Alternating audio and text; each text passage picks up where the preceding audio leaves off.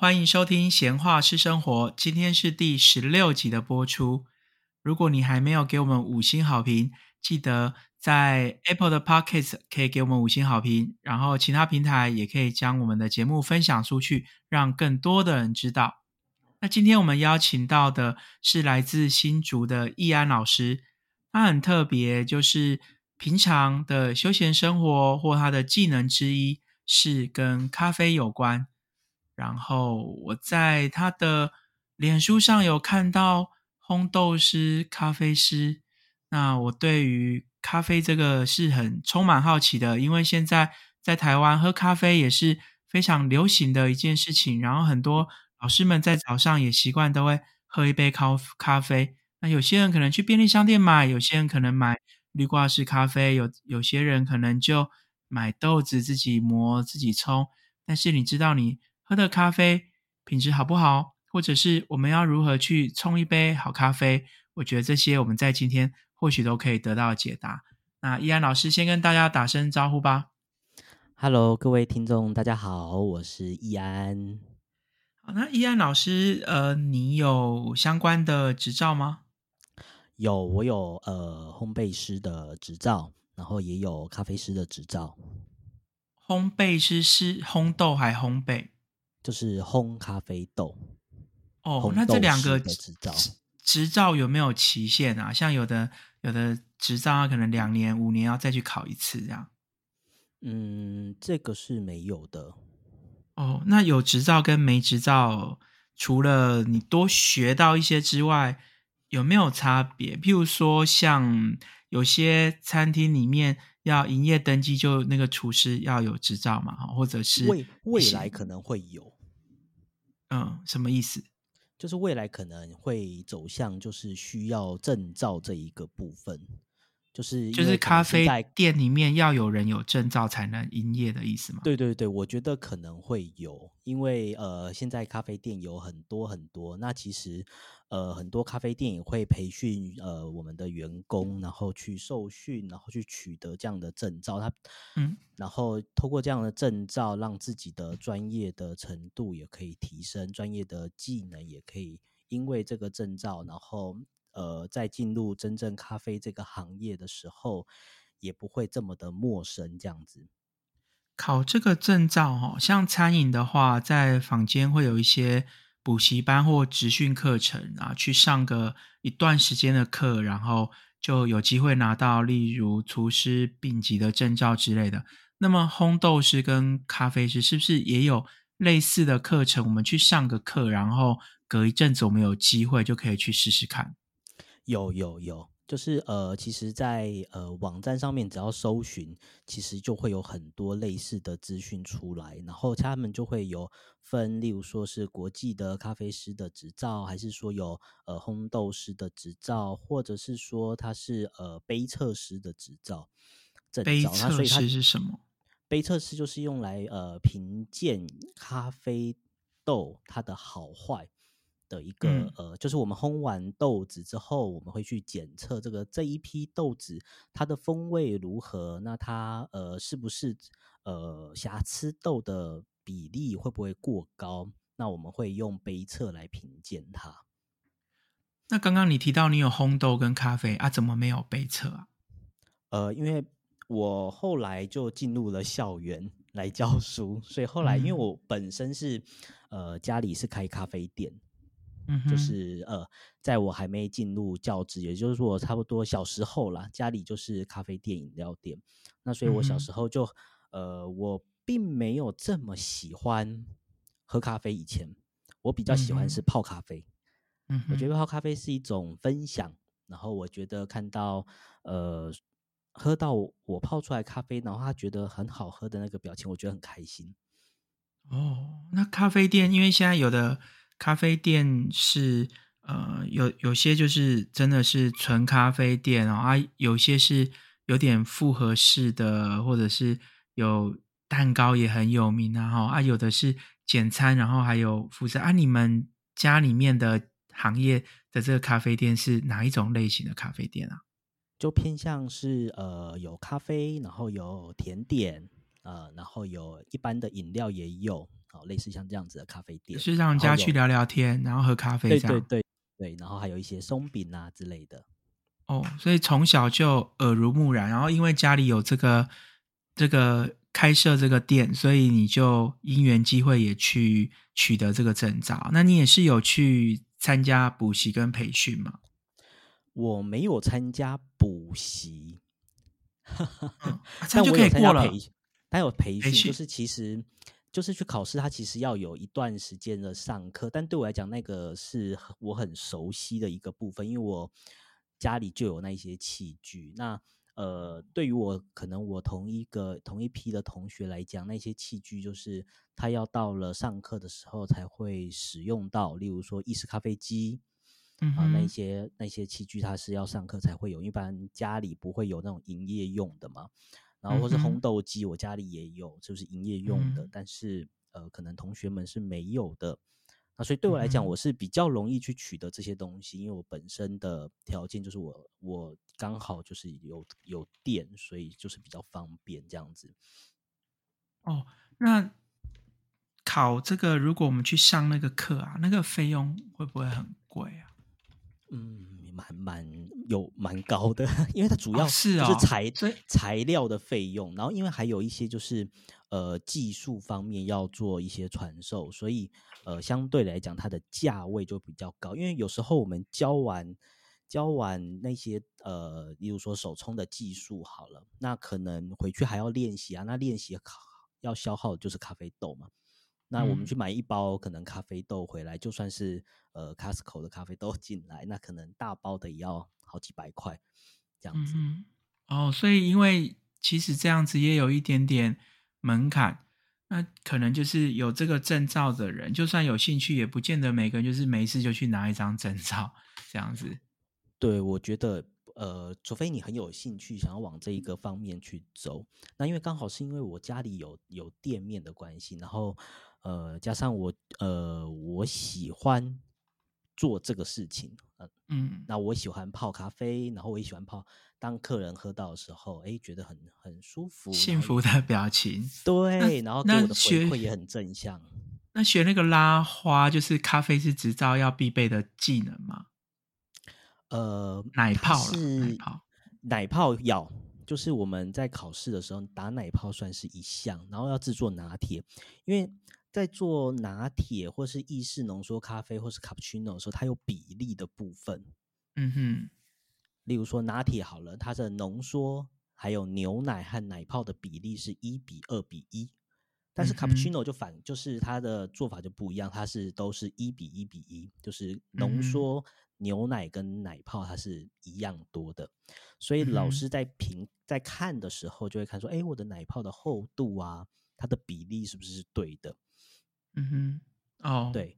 我我之前看节目，刚好那个来吧营业中第一集，他们中间有找里面其中一个一个艺人去学拉那个拉花，然后奶泡，我就看那个就觉得蛮难的，然后刚好最近。家里面在看那个电视剧啊，有一个 陈雅兰他们演的《家有喜事》，然后里面有有一个剧情，就是里面有一个小儿子，他他是喜欢他是咖啡烘焙师，然后又有经营咖啡厅，然后我刚好前几天看到那一集，他的内容演的就是说，他想要呃其中一个女生他们家的百年的老豆，然后那个女生就跟他说。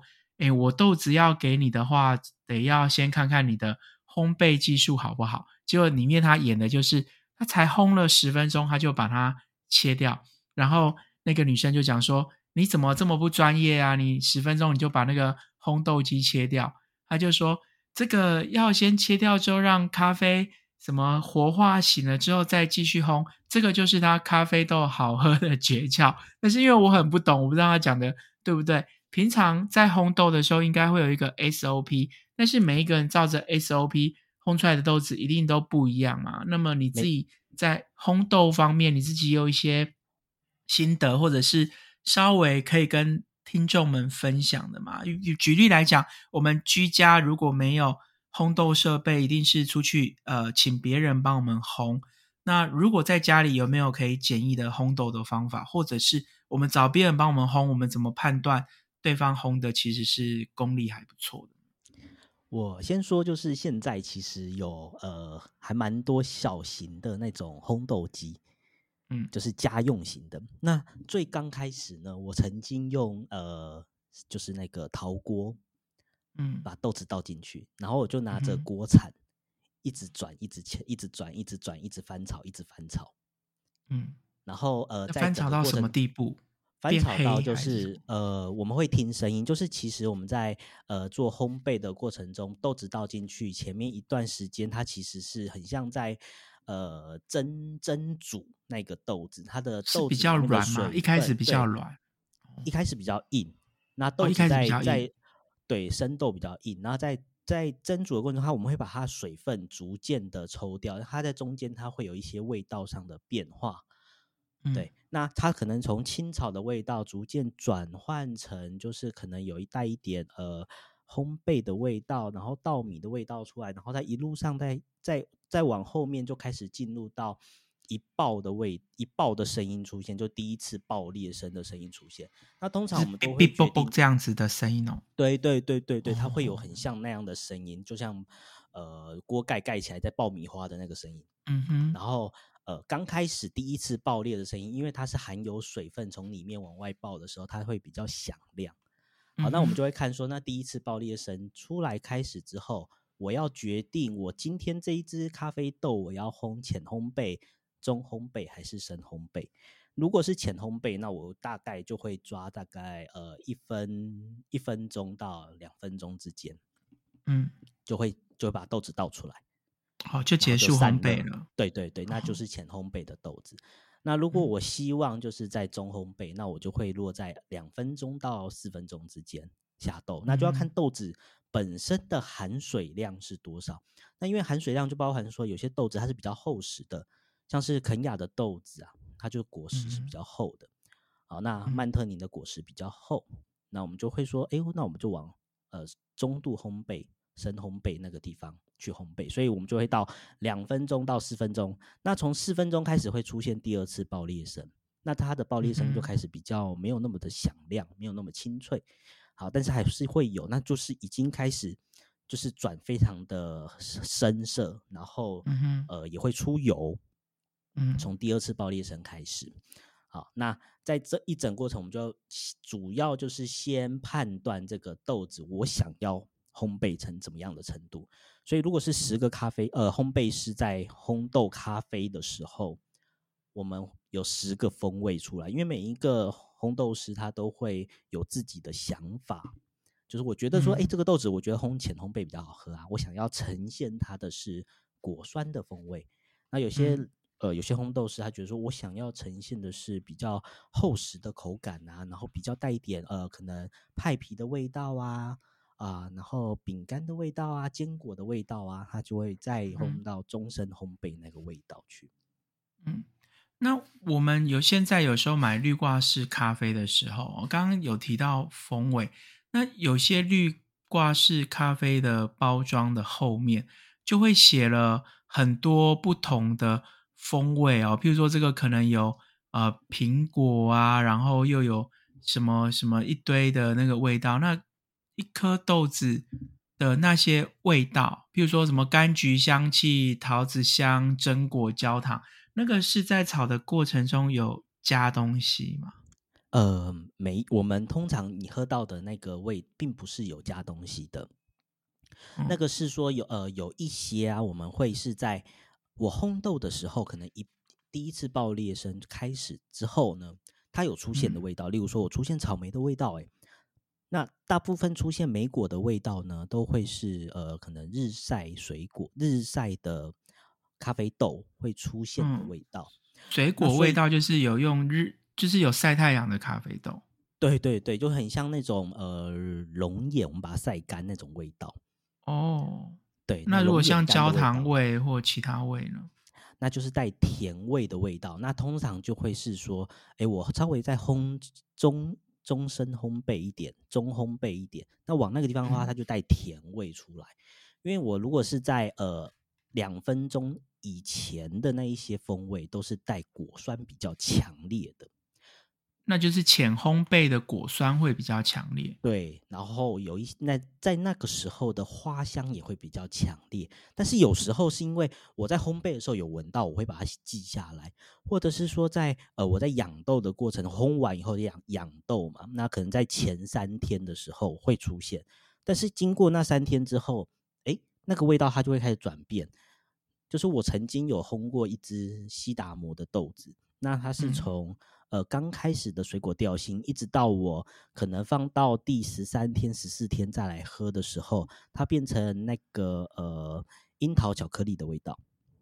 哦，放到第十三天是说你都烘完了，但是没有马上喝，就是保存着这样。对对对，然后还会把味道做转变，哎，就变成那样的味道。所以在不同的阶段，它你会喝到不一样的味道，这是咖啡好玩的地方。那个味道是指闻到会有这个水果或花香味，还是连品尝有一些是干，有一些是磨出来的干香，然后有一些是喝到的湿香气啊，就是喝到的那个味道。那如果我自己自己拿那一颗豆子来干吃，因为现现在有这种咖啡豆巧克力，它里面就是咖啡豆让干吃，会吃得到这个味道吗？可以。因为那个那个香气就是呃干的香气加湿的香气就直接混在一起了，所以你会直接吃到说，哎，刚开始一入口，哎，带一点，如果是浅烘焙的，然后它稍微硬一点，但是它咬起来就会带一点呃水果调性或是花的香气。那花的香气通常会比较偏向是水洗的豆子。那水果调性的，例如说热带水果的风味，莓果调性啊，浆果的味道啦，覆盆莓、黑莓、蓝莓、草莓这一些风味的，都会是呃日晒豆子比较多。嗯，什么叫水洗豆？日晒豆，我刚以为是在种的时候有太阳晒，是水洗豆。哎，不，还是不是这样？就是我们咖啡豆采下来之后啊。呃，如果都是用水下去洗的话，哦，这个叫水洗豆，就是水洗的处理法。那如果我是放在太阳下面做曝晒，把豆子晒到干之后呢，就裁出豆子了，这个叫做日晒豆。哦，原来是这样。那两个的差别就是风味的不同而已吗？对对对，就是你如果是水洗的话，它味道会比较干净。那日晒的话，就多了一层，像我刚才讲的，可能就是呃，因为像龙眼干嘛，我本来从湿的龙眼晒到干的龙，它就会有一个比较浓重的发酵的味道。嗯，那有的咖啡包后面它的香味就是四五种啊，是我本来以为那是在喝咖啡的前中后会有不同的体验，可是我每次喝起来我都觉得差不多。我的差不多是说我没有体会到这么多不同的。味道，你你知道我的意思吗？就那个后面它对，那到底是哪一种才对？就是是喝的过程中会很像我们香水这样子，会有前香、中香、后香。在喝咖啡会有不同的味道出现，还是说那个四五种是我不太懂？那个他写了那么多味道是怎么样呈现？通常那个味道是我们杯测出来的味道，也就是说那些味道我们在杯测的时候其实是靠记忆的。例如说，我喝到今天这个味道。然后呢，我我记忆说，哦，这个是草莓的味道，所以以后我类似喝到这一个风味的时候，我们就会联想到草莓的味道。那个是要靠训练出来的，哦也就是它上面写出来的那些风味呢，呃，绝大部分都是因为我们在呃，我们喝了很多款，然后类似的风味，我们把它集合在一起，然后呃，把它归类成同一种风味。并不是说，哎，这个味道就是可能就是凤梨，或者就是草莓。当然，可能我如果把它归类成凤梨，就是它比较偏向凤梨的调性，而且凤梨的风味是比较明显而且强烈的。哦，难怪，因为我有时候就是会看上面有什么风味的说明，但是我每次都没有喝出那一个风味的说明，而且那个风味的说明又写了好多种。口味啊，就像我曾经看过，它里面会写说有蓝莓，又写焦糖，然后 也写写巧克力之类的，它就是全部混在一起。所以在喝的当下，那个味道并不见得我们都一定会尝得到，就是是。但是有一些确实是，就像说你刚刚讲的，是有一些呃前中后的调性，例如说我刚入口的味道。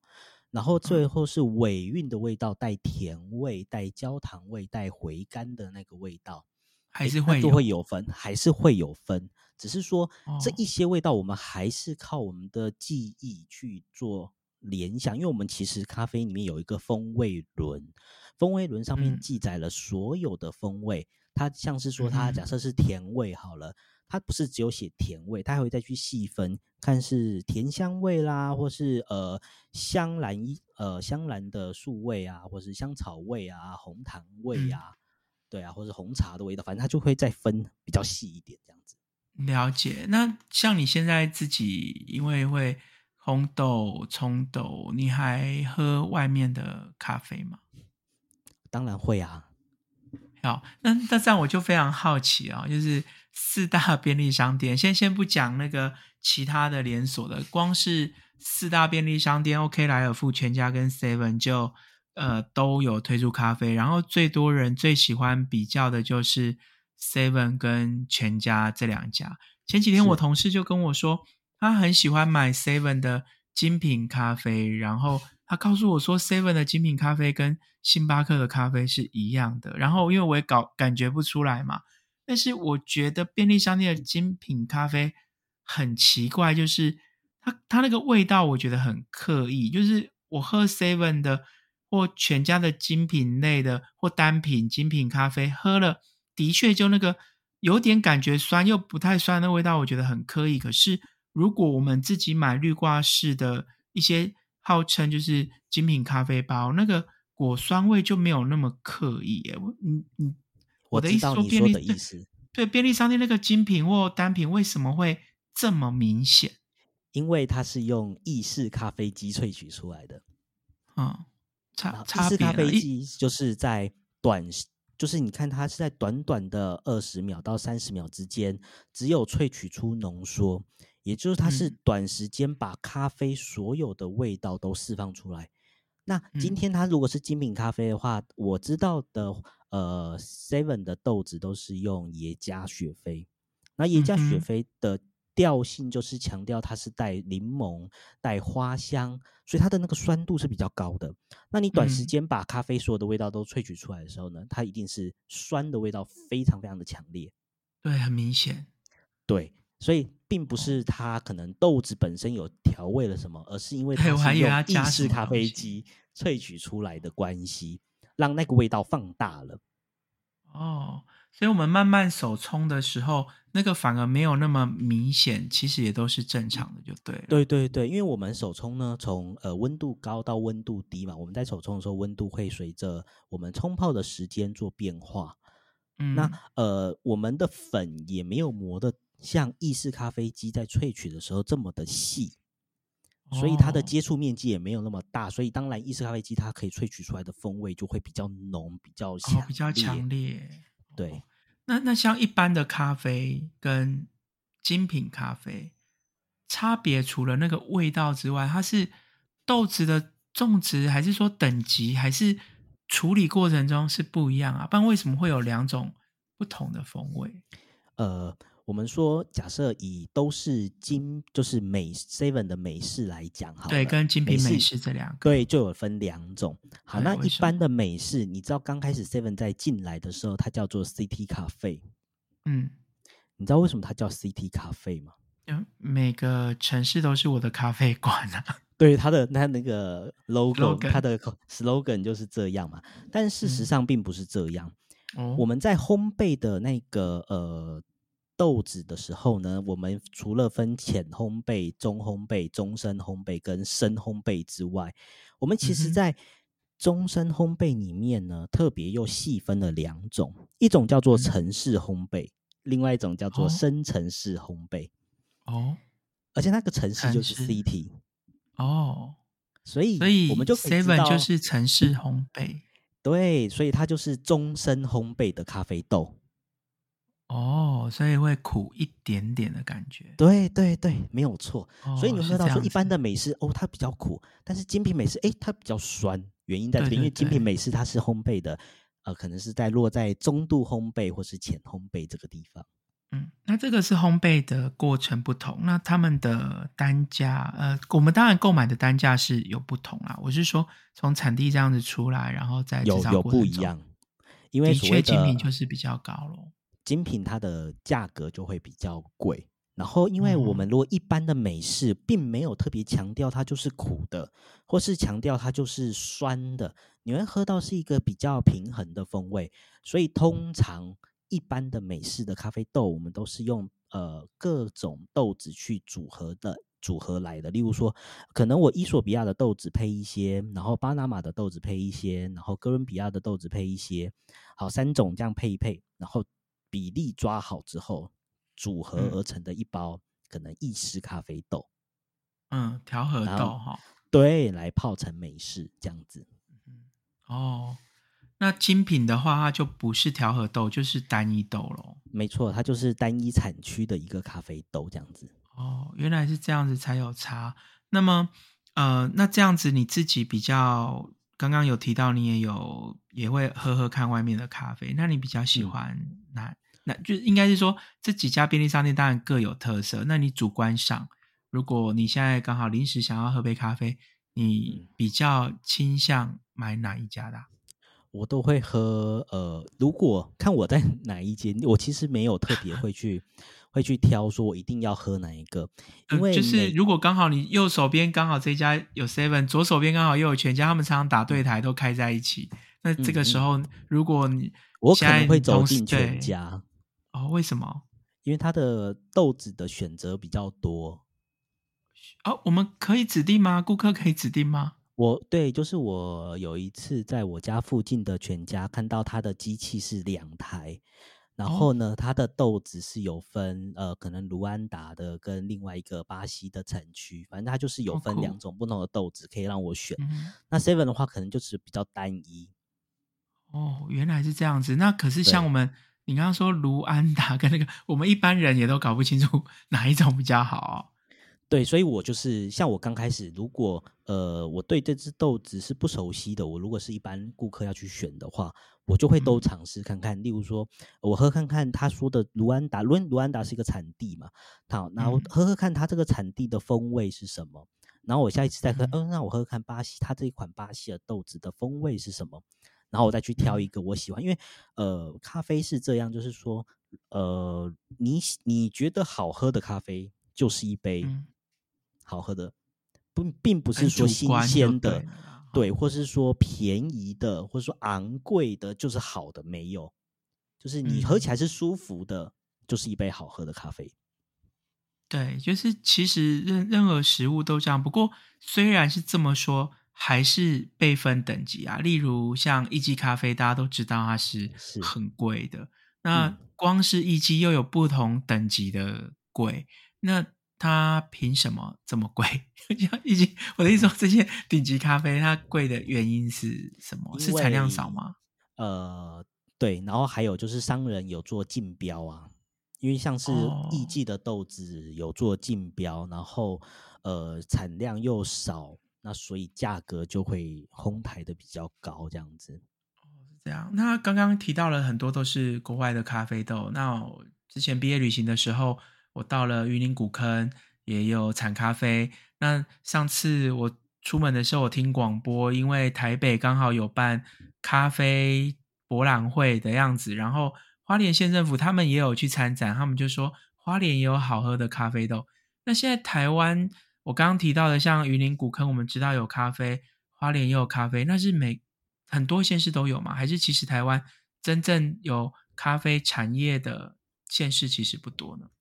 其实比较偏向于，呃，它其实咖啡要种植的地方跟茶叶要种植的地方有一部分是重叠的，所以你看说，哎，有些茶叶在阿里山，那阿里山也有咖啡豆。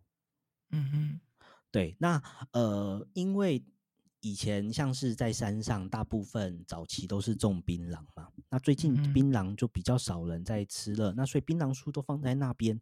那因为咖啡树啊本身要有一些遮印，不能用太强的日照去晒那个照它，所以它大部分就会种在那个槟榔树下来做遮荫。刚好槟榔树很高。那所以想象到可能有槟榔树的地方，大部分有一些就会有种一些咖啡豆在那边。嗯哼哼哼，对。那为什么台湾的咖啡豆就就是就像刚刚这样提的啊，或我们很多店家都宁愿都是国外进口啊，是因为我们台湾的技术不到嘛？哦，是因为少，并不是技术不到。对，因为我们的产量比较少，然后大部分呃，我们你想想看，我们一呃自家烘焙的店呐，我们会去引进国外的生豆进来，但是台湾的咖啡豆大部分都是呃农。我就是我是种植咖啡豆的小农，那我大部分就是我直接一口气就全包了嘛。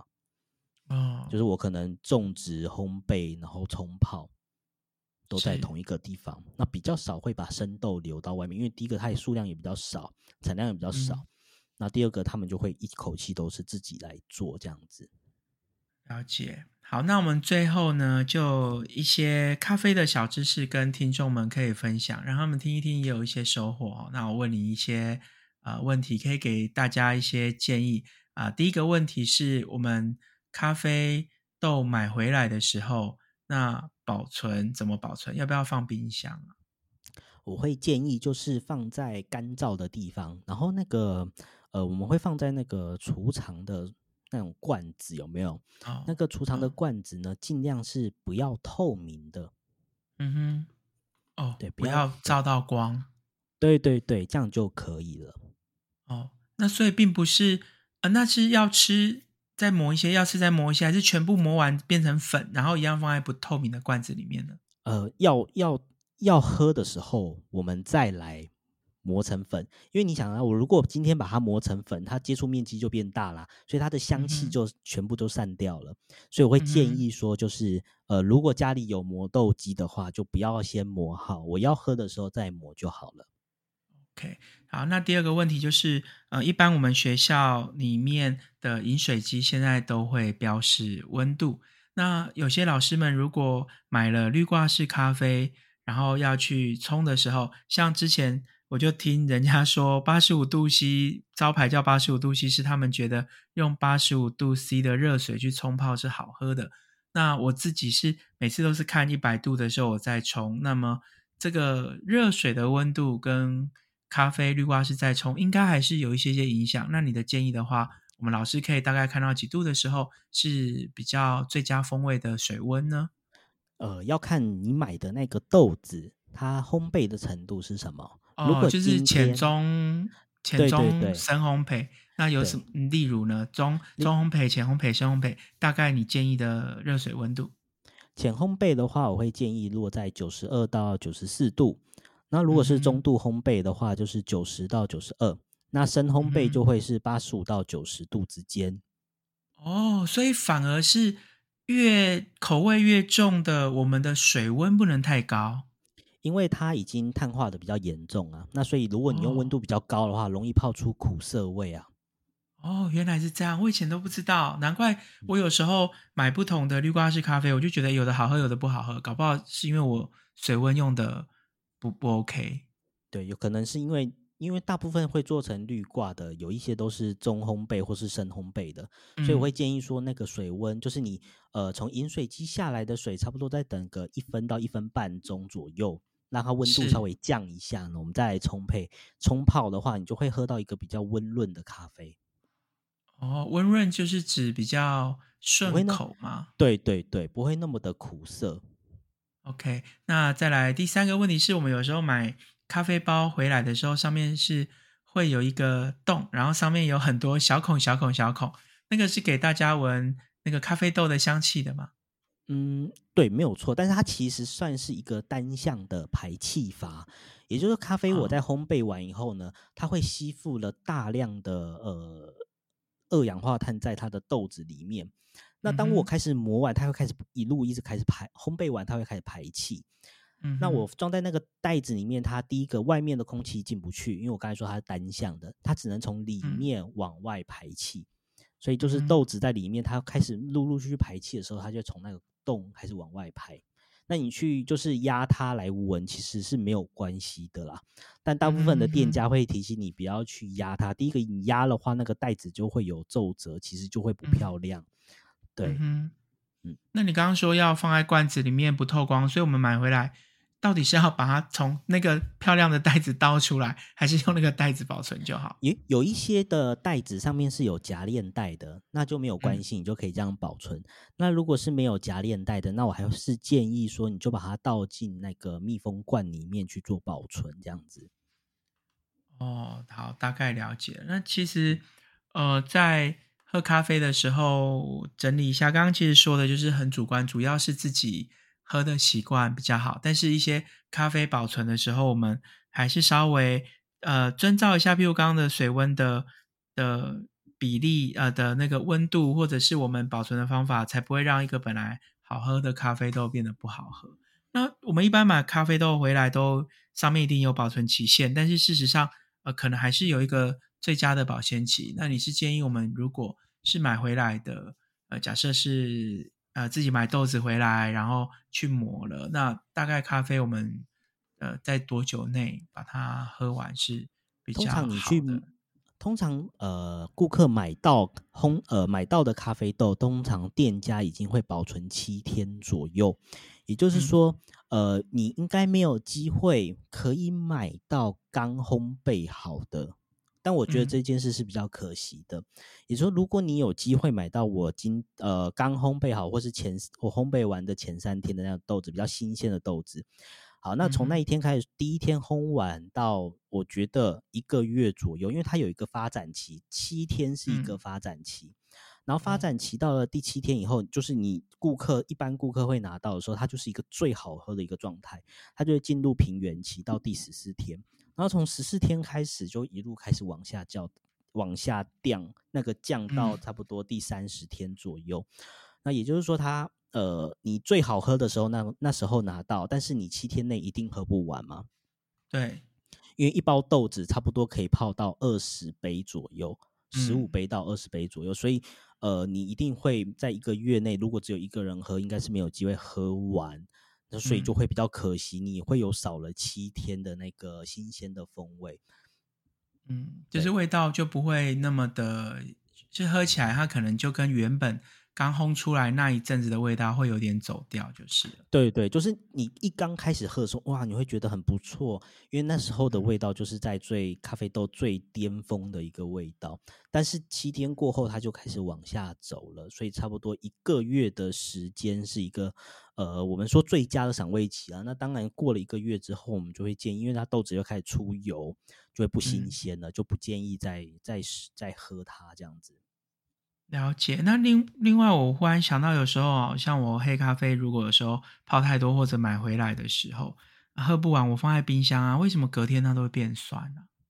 呃，第一个是你如果有用嘴巴去直接喝到它的话，它会变质。嗯哼，对，就是你已经有别的别的物质进去，它会变变进去了。对对对，但如果呃，如果你买回来你是喝不完，你都还没有动它，你来不及喝完。好，如果是冰的，那你当然直接冰。那如果它是热的，我会建议你就你如果多，假如说买一送一嘛，那你可以把第二杯做隔水冰镇，把它冰起来。隔水冰镇。对，那冰起来你再放进冰箱，那这时候明天再来喝应该是还 OK 的。哦，所以就是呃，假设我现在有两杯热咖啡，我拿回来。我就先外面找一个容器放冷水或冰水，然后再把那个热咖啡的连杯子摆进去，然后这样整个放进冰箱吗？对，你就是先把你先让咖啡让它变成冰的，再冰就先冷下来，再冰到冰箱。对，因为你在热的过程中，它的咖啡的香气是不停的散散掉的。那如果等它全部放凉，你的咖啡就没有风味了。我会建议就隔水冰镇。那你的风味才能够保留下来，然后放在冰箱里面，隔天我们说隔天以后它味道会转变，没有错，但它转变的那个味道，它会变得是太妃糖的味道，嗯，变成太妃糖就是稍微有点甜甜的味道。对对对对对，就是如果今天你是选稍微中深烘焙的豆子，然后你是做隔水冰镇的话，那它会带一点太妃糖的味道。哦，那还蛮特别的哈，就是跟原本喝到的变有两种风味，还可以试试看。没错，没错。好啊，那谢谢易安老师今天来跟我们分享咖啡知识。其实大概对谈就可以知道，我对咖啡了解非常非常的粗浅。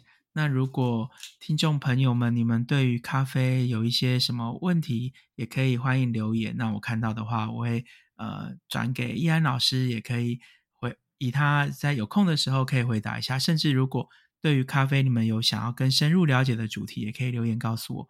我们有机会再邀请易安老师来跟大家分享他的咖啡的心得。那每一种咖啡豆呃因人而异，主观喜不喜欢喝，那都有不同的。咖啡豆都也有自己的个性，那无论你是喝热的、喝冰的，还是你是加牛奶的，都会有不同的风味。那希望大家在喝咖啡的时候，呃，找出适合自己的咖啡，也能喝出自己的生活品味。好，那我们今天的节目都到这里喽，依安老师，那我们跟大家说拜拜吧。好，大家我们下一次见喽，拜拜。好，各位拜拜，拜拜。